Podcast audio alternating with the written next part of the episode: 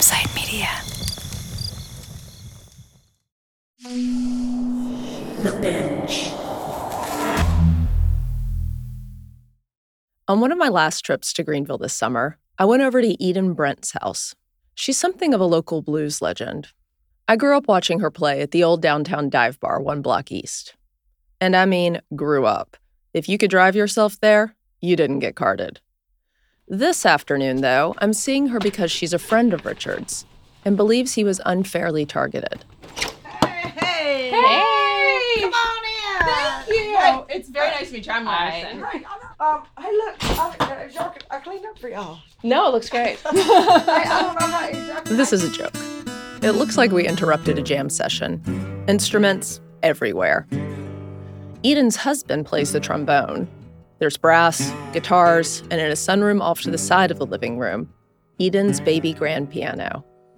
Even though I've known who she is for decades, this is the first time we've actually sat down and talked. She has long hair and she's wearing a floral skater dress and sneakers. As we get settled in, she sits in a chair with her legs folded under her. She's casual and comfortable on a mic.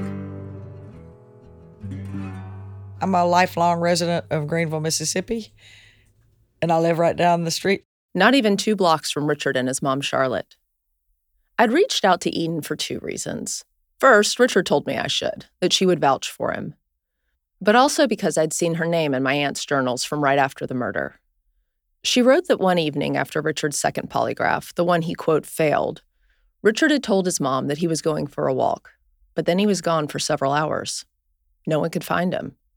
When he finally reappeared that night, he said he'd been down at Eden's house. I remember him being distraught. He was upset at the direction that the investigation was taking, you know.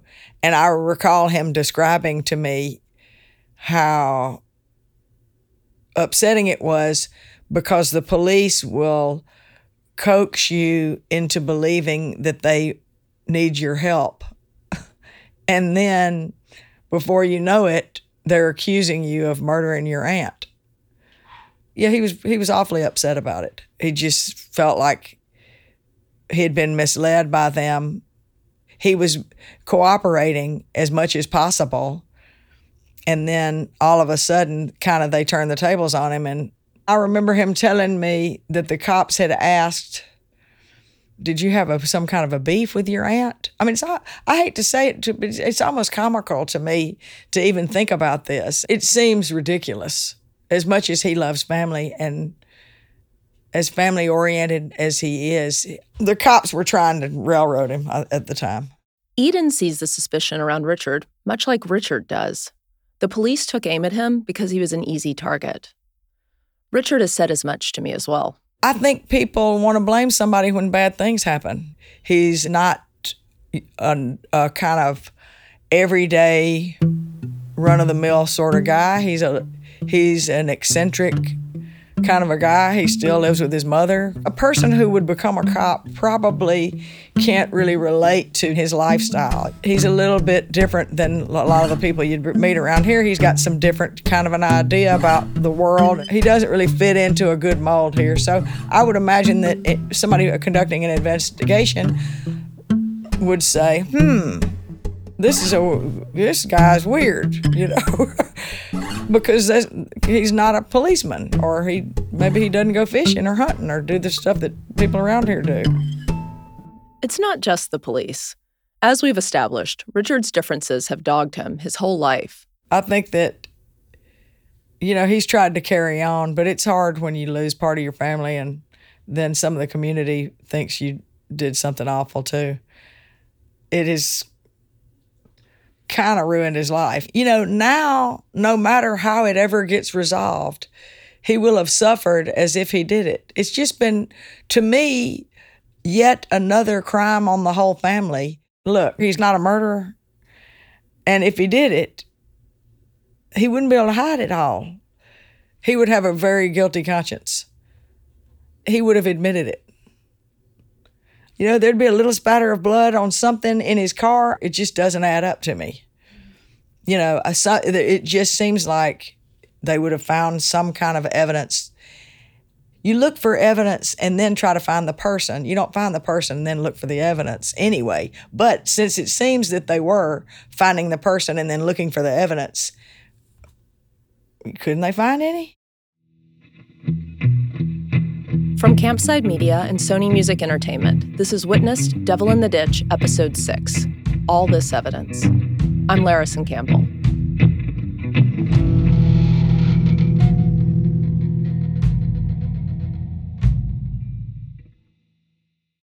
Look, Bumble knows you're exhausted by dating. All the must not take yourself too seriously and 6 1 since that matters. And what do I even say other than hey? well, that's why they're introducing an all new Bumble with exciting features to make compatibility easier, starting the chat better, and dating safer. They've changed, so you don't have to. Download the new Bumble now. Eden wasn't the first person to say the police messed up the case. Regardless of what you think happened to my grandmother Presh, the one thing I keep hearing from all kinds of people around the case is that this wasn't a thorough enough investigation. But Eden was the first person who told me that she thinks Richard's life had been destroyed over this. Even Richard is reluctant to see it that way. He says no one thinks about it anymore, even though they do. And it's important to keep this in mind. In our legal system, people are presumed innocent until proven guilty. You all know that. It's Civics 101. But let's walk through it. Typically, a person becomes a criminal defendant when police and prosecutors have enough evidence, witness testimony, something physical, whatever, to charge them with a crime. But that person, in the eyes of the law, is still innocent, which is why a beat cop can't just arrest someone and voila, they're a criminal. The state has to prove it. But what if that case never makes it to court? Because what if the police never have enough evidence to make an arrest? That's what happened in my grandmother's case. So officially, legally, her murder is unsolved, the killer unknown. But is the mind really okay accepting the unknown? Or does it start working overtime to finish a story investigators stopped writing? In my grandmother's case, we know what the mind does. But here's the damnedest part because the state never tried to convict anyone, no one's had a chance to be acquitted either. Which means that outside the courtroom, ordinary people can still point fingers. They can say someone is a murderer because they don't have to prove it, they only have to believe it. It's human nature. But that doesn't make it right. Trial by rumor, Conviction by whispers and side eye glances isn't justice. It's a cruel game. So, why wasn't there ever enough to make an arrest? We keep hearing that this investigation had access to more resources than the average Greenville murder. Were those resources used? If all this evidence was collected, what happened to it? And what do we know about where the investigation stands today? Here's what I do know. The state crime lab collected evidence at Precious house and later collected items from Richard. I called up someone named Pam Miller one night. She was at Precious house the day after the murder with the state crime lab. At the time, Pam's job was going to crime scenes. She was an investigator for the district attorney's office. She knows the process for collecting evidence. She knows the kind of evidence prosecutors need to make their case and she knows what makes a good investigator. I think they're open minded that anything can be a piece of evidence, and they're willing to take the time and be meticulous as they process and work a scene. Um, it's it's very stressful to actually work a scene because you know when you leave that scene, you you may have left the piece of evidence that was going to convict the person and it's really hard. It's a very, it, it, was always stressful to me. I never wanted to release it. Meaning she wanted to wait as long as possible before taking down the police tape to allow the public or family back into the crime scene, or in this case, Precious house. Can we just hold it? Can I take a break and let's come back? Because you just don't know. And you're hoping in the meantime something's going to come in the people doing the footwork outside of the scene are going to develop something that's going to help you on the inside while you're still working it that's going to say, oh, this is what happened. So now I really know and I can follow those sequence of events, but it doesn't, I mean, most of the time that doesn't happen. By the time police released Precious House back to our family, investigators had collected a lot of evidence. They'd pulled fingerprints, they'd sent off items like Precious' emptied purse, they'd bagged potential murder weapons like the small hammer and that brass candlestick. They'd rolled up the rugs from her sunroom and sent them off along with her clothes and that bloody dish towel that somebody placed over her face. Greenville police have their own in house lab, but it was pretty limited in the types of evidence they could process prints, dried blood. The state crime lab, however, could do it all. They're very thorough. I really felt like the evidence collected at the scene was going to lead to something. I can understand why she'd feel that way.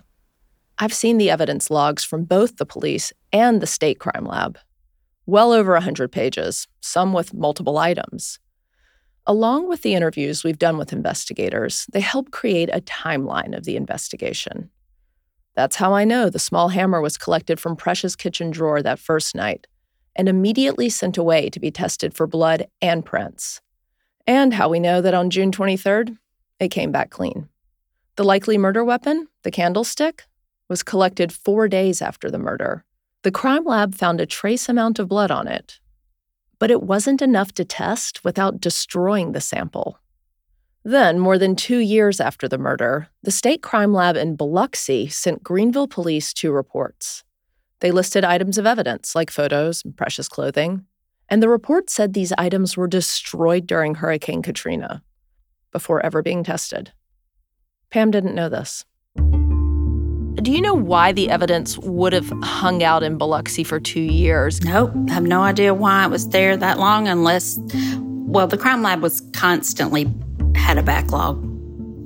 Um, I just don't think that we had the resources in the state or, or they weren't allocated to pay analysts what they needed to make to be here. Mississippi's State Crime Lab has been plagued by understaffing for decades. When I toured its storage room a few years back, I remember aisles and aisles of evidence just sitting there in bags and trays. I asked the Greenville police detective, Ricky Spratlin, about this. It usually takes a while. I mean, sometimes I forgot I sent something down there. Spratlin thinks sometimes police overload the labs with unnecessary requests. They just send it. They didn't to the crime lab. Send it to the crime lab. They get them all jacked up down there because they got all this stuff. Investigators also collected items from Richard. They took some of his clothing to examine for blood. And they took three pairs of his shoes to compare to the partial shoe prints found at the scene the one outside in the garden and the one in the kitchen. They didn't get a match. The lab determined that the partial shoe prints were too partial to even compare. But the shoes were potentially useful for another reason. The person walked through the blood splatters. Whoever hit her had to have splatters back on them, too. From the documentation I have, the lab tested at least two of the three pairs of shoes for blood. They came back negative. But police took some time to collect Richard's shoes. They took his Fila high tops the week after the murder, and they waited another two weeks to collect his Reeboks and Converse. When I bring this up to Pam, they collected the first pair of shoes and he knew that there was something to compare shoes to. He did not keep that pair of shoes. This, of course, was bad for the investigation, but it also did damage to Richard. Let's say Richard's items had been collected in one fell swoop at the time of his first interview, right after the murder, and everything had come back clean. Well, that would have been a problem for the theory that Richard killed Presh.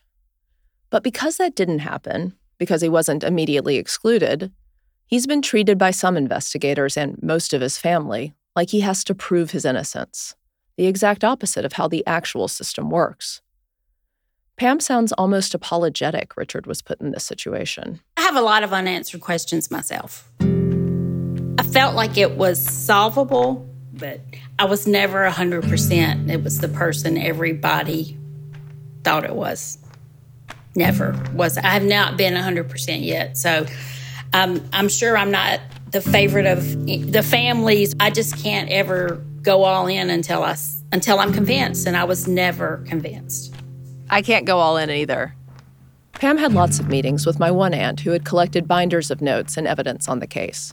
Um, If I was on trial, I, I wouldn't want circumstantial evidence that was convicted me, and it happens all the time. Sadly, I've seen it. I know in her mind, she's thinking, it happens all the time. Let's arrest him, let's move forward. Obviously, it wasn't even enough for the district attorney to say we have enough to present. We don't even have enough to do anything with. And sometimes that's all you ever have.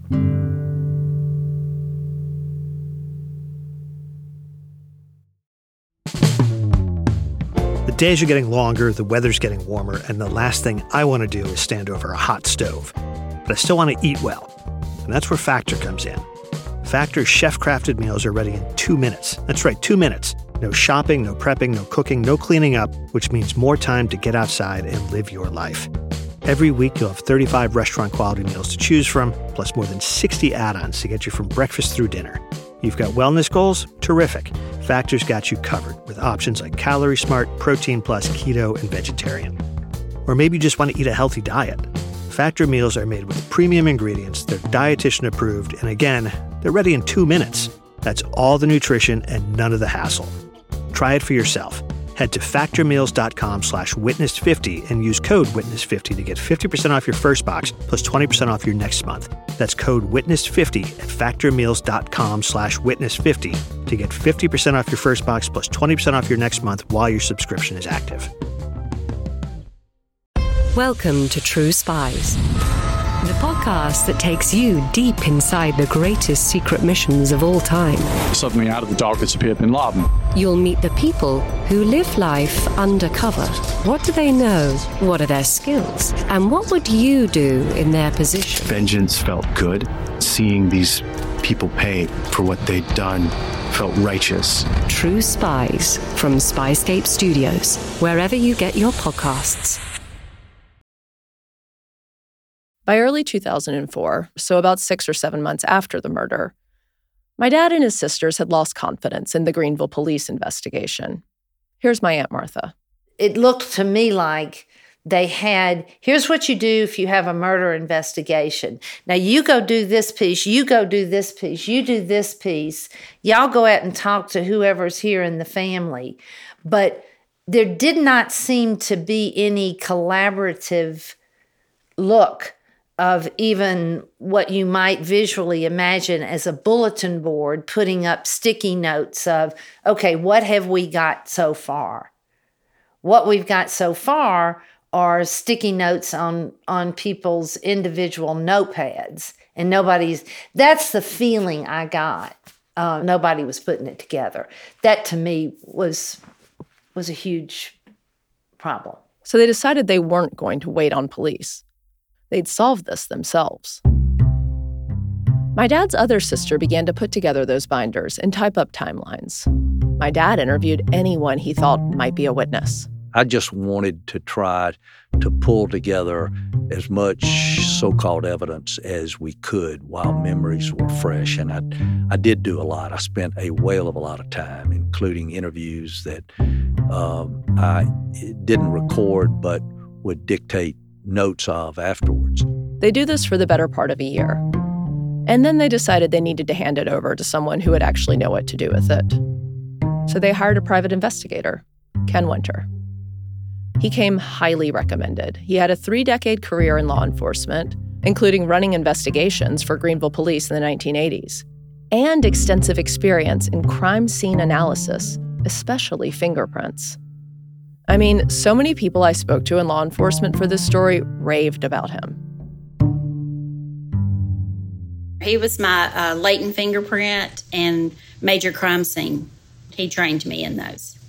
He was really, he was a great, great asset to the department. Whatever Ken Winter says, I go with it. That's the way I feel about him. Whatever he says, I'll go with it. Ken, the PI, was already familiar with the case before he got the gig because he had just retired from his position as head of the Mississippi State Crime Lab. Here's Ken. They wanted our crime scene unit to um, uh, come in and assist uh, the Greenville Police Department. And of course, you know, when uh, when they said who it was, I mean, I, I, you know, automatically knew who they were talking about. The investigation started out a little, little bit unorthodox because you had those all those different entities working on it and kind of going in their own direction. But later on, and, and that's how I ended up involved in it. Did that help or hurt the investigation? Well, it it hurt it in the beginning because normally in any death investigation, you know, within the first 48 to 72 hours is critical as far as um, gathering information and, and, getting a direction to go in. When you've got uh, you've got uh, it, it, people going in, in three or four different directions uh, and really not collaborating with each other, uh, that that caused a little bit of confusion uh, because they were all doing their own thing. I ran this by the original investigator on the case, former detective Ricky Spratlin. Remember, he was with the Greenville Police Department, the lead agency on Precious' case. No, the more the merrier. Just if you find out something, let me know. But Sheriff's Detective Kelvin McKenzie said it didn't always feel that way. The Sheriff's Department was there as the secondary agency to assist the police department. The Sheriff's Department should chief law enforcement. I, I never wanted to take over their cases. I, we always wanted to help them, you know, help them and, and them help them. We always wanted to work together. As the years went by, mm, that didn't work out so well. Everybody was, was scared somebody else was stepping on their toes or whatever. Ken, the private investigator, would be the remedy to this. He was hired to pull all these threads into one cohesive investigation. He knew the sheriff's department. He'd worked for the Greenville police. Hell, he'd run the state crime lab. If anyone could get a bird's eye view of the whole operation, it's Ken. What you ended up having uh, was basically uh, three different investigative files. The Greenville Police Department had theirs, the Sheriff's Department had theirs, and then uh, MBI had theirs. Sometimes uh, police, uh, you know, they they formulate a theory in their mind. And then they try to they try to make the crime fit their theory. And that's just the opposite of what you're supposed to do you're supposed to follow the evidence the greenville police department investigators they decided that it had to be you know just one of these random young black men that she had uh, got uh, to come do some work in her yard and then come back later to rob her. And, you know, it escalated into um, violence. As a result of it, uh, they had several different names in their file.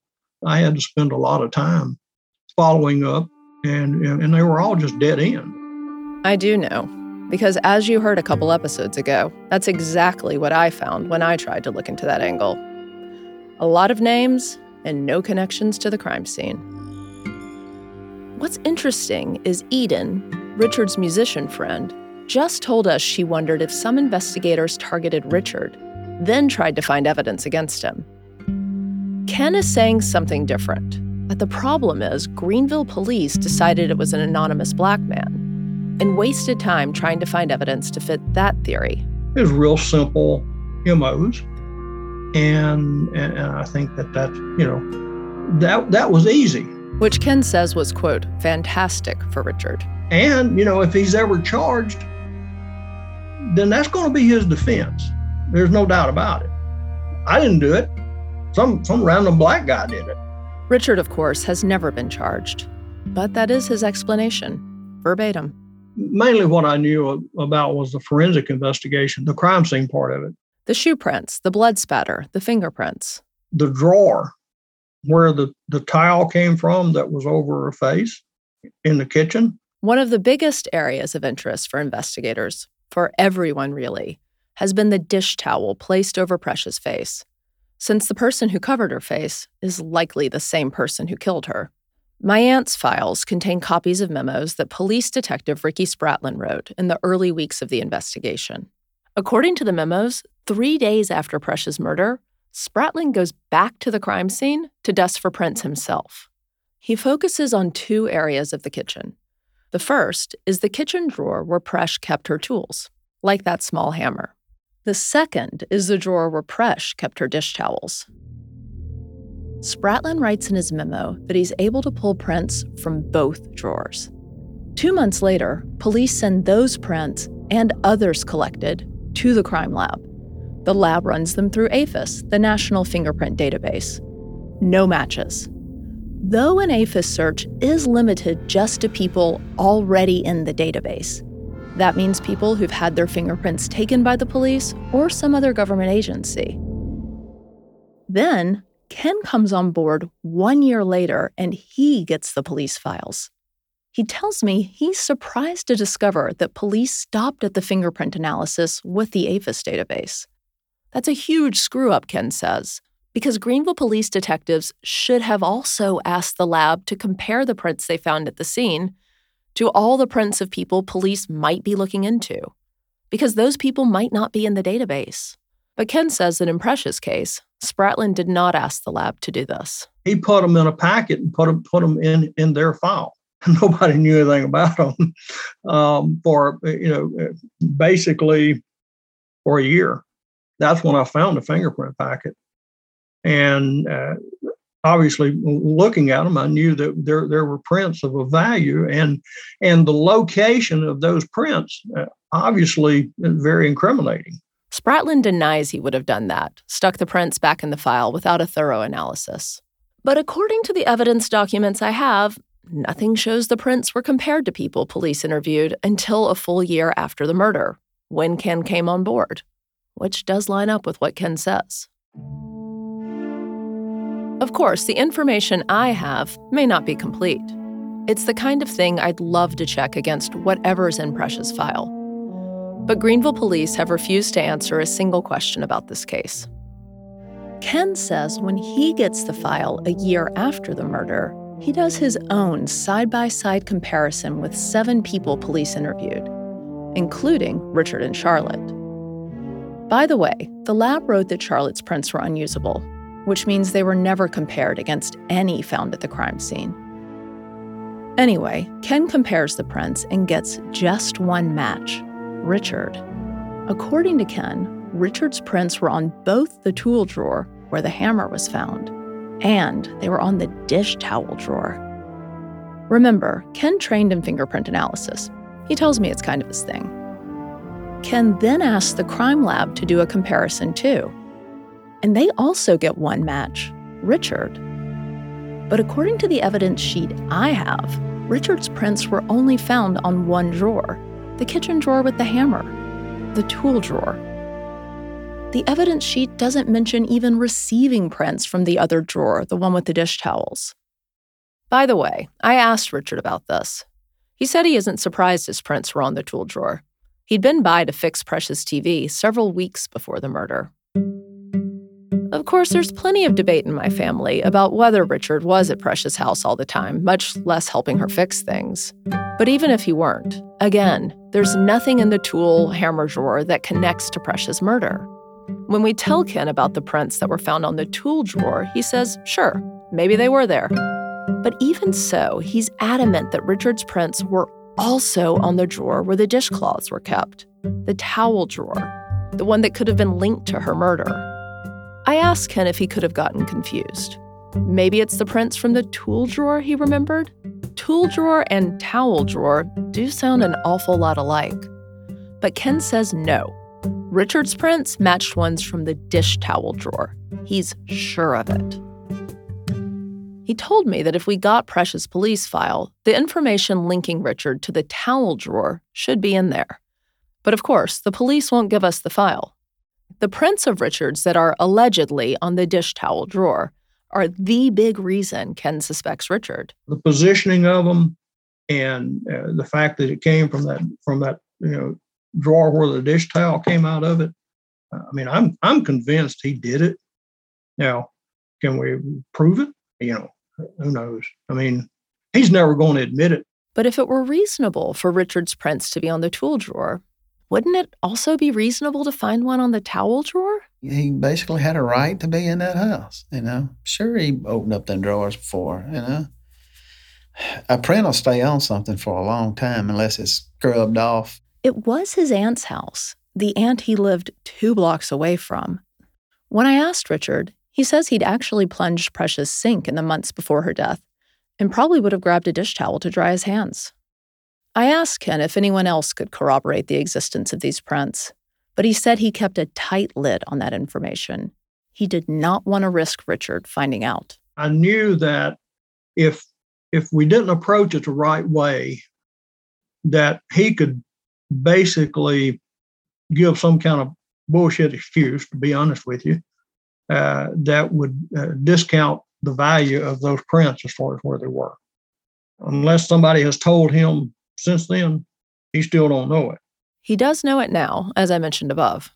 I wanted to be sure Richard had a chance to respond to any allegations against him. But Ken told me the fingerprint isn't the only reason he strongly suspects Richard killed Presh. Richard, Ken says, had access and a reason. You look for somebody who has obviously motive, you look for somebody that has opportunity, and you look for somebody that has the means. So we're back to my family's theory that Richard and Presh were angry with each other, that Richard had time to go to Presh's house, and that Presh would have let him in. Ken told me that at the end of his investigation, he turned everything he found, including the towel drawer prints, over to the district attorney's office, and he expected the case to move forward. But it didn't. I come to Ken with some skepticism. Regardless of his experience, he's not looking at this murder as a police detective or the head of the crime lab. Here, he's a private investigator hired by my family, a private citizen. In my aunt's journal, she details all of her conversations with Ken. And in the early ones, Ken did tell her he wasn't all that sure Richard did this. That fingerprint, he told me, changed his mind. But is this enough to be certain someone committed murder? Ken is supposed to be the guy to solve this, the best in the business. My family listened to him. I told your family he did this. I told the DA. I believe that as much as any any any case that I've ever worked. The story of this investigation is a story of bits of information, pieced together by different people. One of those bits of information comes from Charlotte's phone records, which police subpoenaed not long after Presh's murder. It's an interesting timeline of that day, of what time Charlotte was in the house and who she talked to. And it's what my dad used as a guide for who he interviewed. One of those people was Ann Dana, at the time, she was staying with BJ. BJ was the hairstylist Presh and Charlotte had plans to visit the day that Presh died. Now, Charlotte, remember, has always said that she and Presh planned their visit for 4 p.m. But Anne told my dad that they had actually been expecting Charlotte and Presh earlier in the day, like 1 o'clock. Anne will later sign a sworn affidavit saying all of this. Of course, Anne could be mistaken. But my dad also interviewed other friends Charlotte called who confirmed she was looking for Presh earlier that afternoon. So, what would be the reason for changing the timeline? I don't know. But what's most frustrating about all of this is that it seems like something the police would at least want to look into. But when my dad spoke to Ann and BJ a full year after the murder, they told him they'd never even heard from the police. And the police never questioned Charlotte about this discrepancy, according to the transcripts of three interviews with her. Another disappointing thing. Another reason people aren't confident in this investigation. Have you ever felt like escaping to your own desert island? Jane Gaskin did exactly that, trading in the family home to begin a new life in the tropics. But she soon discovers that paradise has its secrets. I'm Alice Levine, and this is The Price of Paradise the island dream that ends in kidnap, corruption, and murder. Wish you were here? Follow The Price of Paradise now, wherever you listen to podcasts. The Hargan women seemed to have it all. We were blessed. My mom was amazing. But detectives would soon discover inside the house there were the bodies of two women. A story of betrayal you would struggle to believe if it wasn't true. I am just praying to God, this is a sick joke. From 48 Hours, this is Blood is Thicker The Hargan Family Killings. Listen to Blood is Thicker The Hargan Family Killings wherever you get your podcasts. On my last trip to Greenville that summer, after I spoke to Eaton, the blues musician, I visited Charlotte at the hospital. She was in the ICU recovering from surgery to repair her broken hip after her 4th of July fall. I wasn't surprised to find her asleep. Surgery the day before had gone well, I'd heard, But it was still surgery on a 101 year old, and it was late by the time I got to her, almost nine o'clock. The hospital room was private but small. Enough space for a chair in her hospital bed with all the wires and tubes and machines. She wasn't on a ventilator at this point, just an oxygen tube to her nose. And I could hear the pump's mechanical buzz. Otherwise, it was quiet. A minute later, Charlotte opened her eyes. She recognized me right away, but she was in a lot of pain. I tried to joke with her while we waited on her nurse to adjust her meds. I went through a goodie bag of things the hospital had put together for her. I pulled out tissues, mouthwash, shampoo. Want to see what else you have? Let's see, we have a comb for your hair. Oh, don't be gorgeous. It's gonna be this.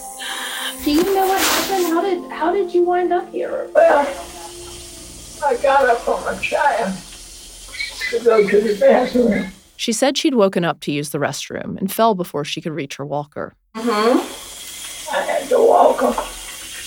I just You just missed the walker? And that was four o'clock in the morning. At four in the morning, she says, she missed her walker and fell. And I was on the floor. Richard couldn't get her up by himself, So I slept on the floor all night. So she slept on the floor. He could call an ambulance for you. But they finally did. She says she begged Richard to call her nurse to help, but he didn't want to disturb her.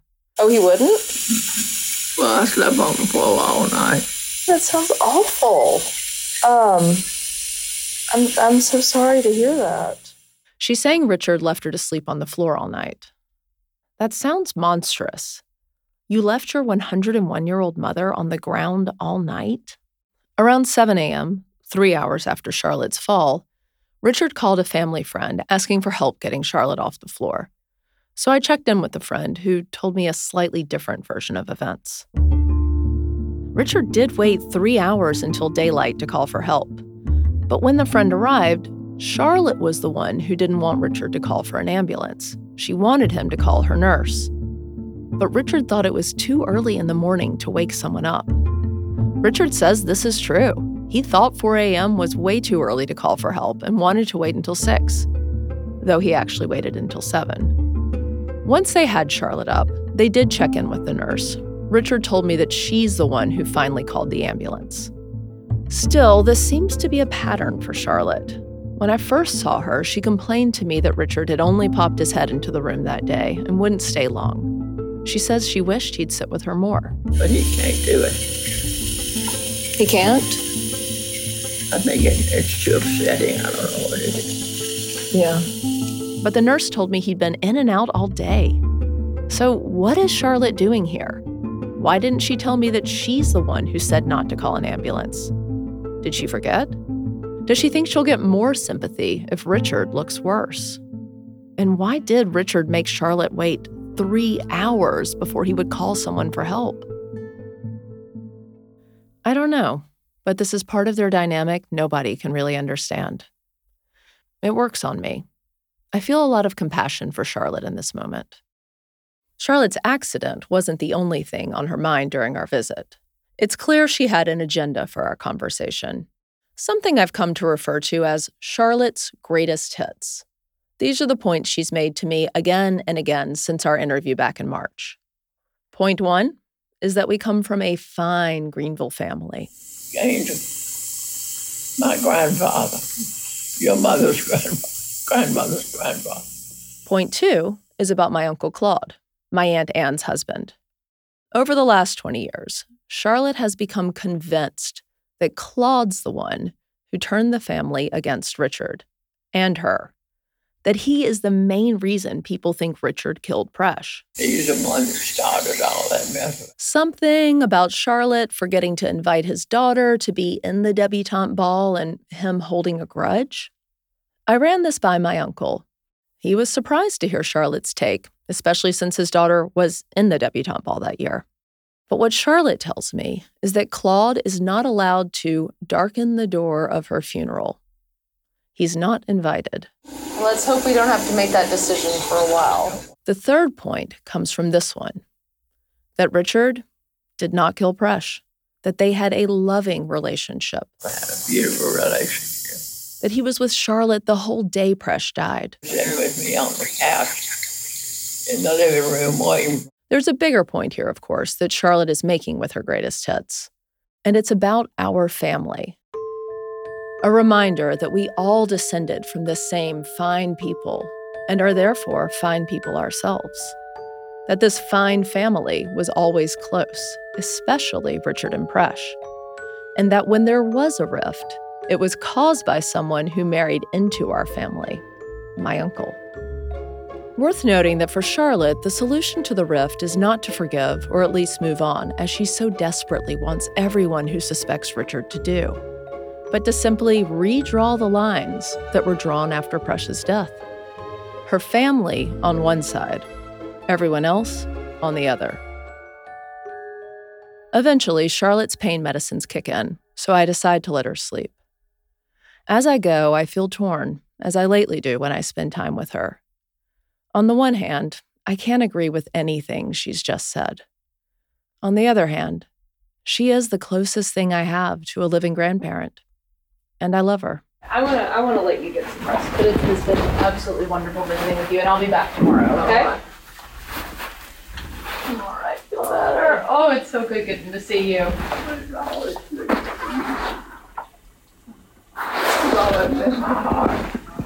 You're our heart. Long before I started working on this story, back when this podcast was just an idea I debated with friends, I knew what I wanted to call it Devil in the Ditch, for the game I played as a kid, but also for the feeling that it represented. The same feeling that I had right now. That question of what if one of the safest parts of my life would turn out to be the most dangerous? So I was surprised when I visited with Richard and Charlotte in March, and this game was the first thing out of Richard's mouth. I've never told them the title. And I was surprised again as I said goodbye to Charlotte for what would turn out to be the last time. That these were the last words she ever said to me Devil in the ditch. Devil in the Ditch. Next time on Witnessed Devil in the Ditch. You describe your sort of research and your efforts Mm-hmm. Um, as an obsession. Mm-hmm. I went through the garbage at their house, and uh, I wanted to sample one thing of his handwriting. When a psychic got involved, uh, I think that caused me um, to lose even more enthusiasm. A family tries to know the unknowable. I began personally to question whether proving he did it was the same thing as finding the truth.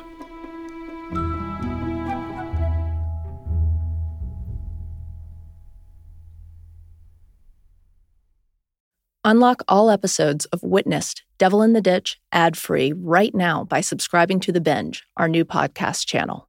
Not only will you immediately unlock all episodes of this show, but you'll get binge access to an entire network of other great true crime and investigative podcasts, all ad free. Plus, on the first of every month, subscribers get a binge drop of a brand new series. That's all episodes, all at once.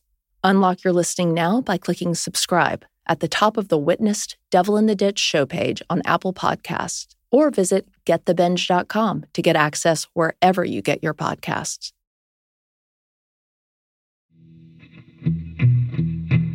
Witnessed is a production of Campside Media and Sony Music Entertainment. Devil in the Ditch was reported and hosted by me, Larrison Campbell. Lindsay Kilbride is the senior producer, and Sheba Joseph is the associate producer. The story editor is Sean Flynn. Studio recording by Ewan Lai Tremuan and Sheba Joseph. Sound design, mixing, and original music by Garrett Tiedemann. Additional music by APM and Blue Dot Sessions. Additional field recording by Johnny Kaufman and Ambriel Crutchfeld. Fact checking by Ben Kalin. Special thanks to Emily Martinez and our operations team Doug Slaywin, Aaliyah Papes, Destiny Dingle, Ashley Warren, and Savina Mara.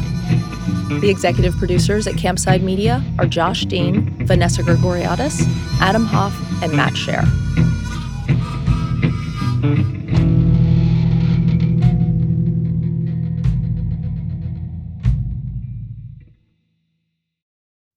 When you make decisions for your company, you look for the no brainers. And if you have a lot of mailing to do, stamps.com is the ultimate no brainer. It streamlines your processes to make your business more efficient, which makes you less busy. Mail checks, invoices, legal documents, and everything you need to keep your business running with stamps.com. Seamlessly connect with every major marketplace and shopping cart. Schedule package pickups and see your cheapest and fastest shipping options from different carriers with rates up to 89% off USPS and UPS rates. And with the stamps.com mobile app, you can take care of mailing and shipping wherever you are. Make the same no-brainer decision as over 1 million other businesses with stamps.com. Sign up with code program for a 4-week trial plus free postage and a free digital scale. No long-term commitments or contracts. That's stamps.com. Code program.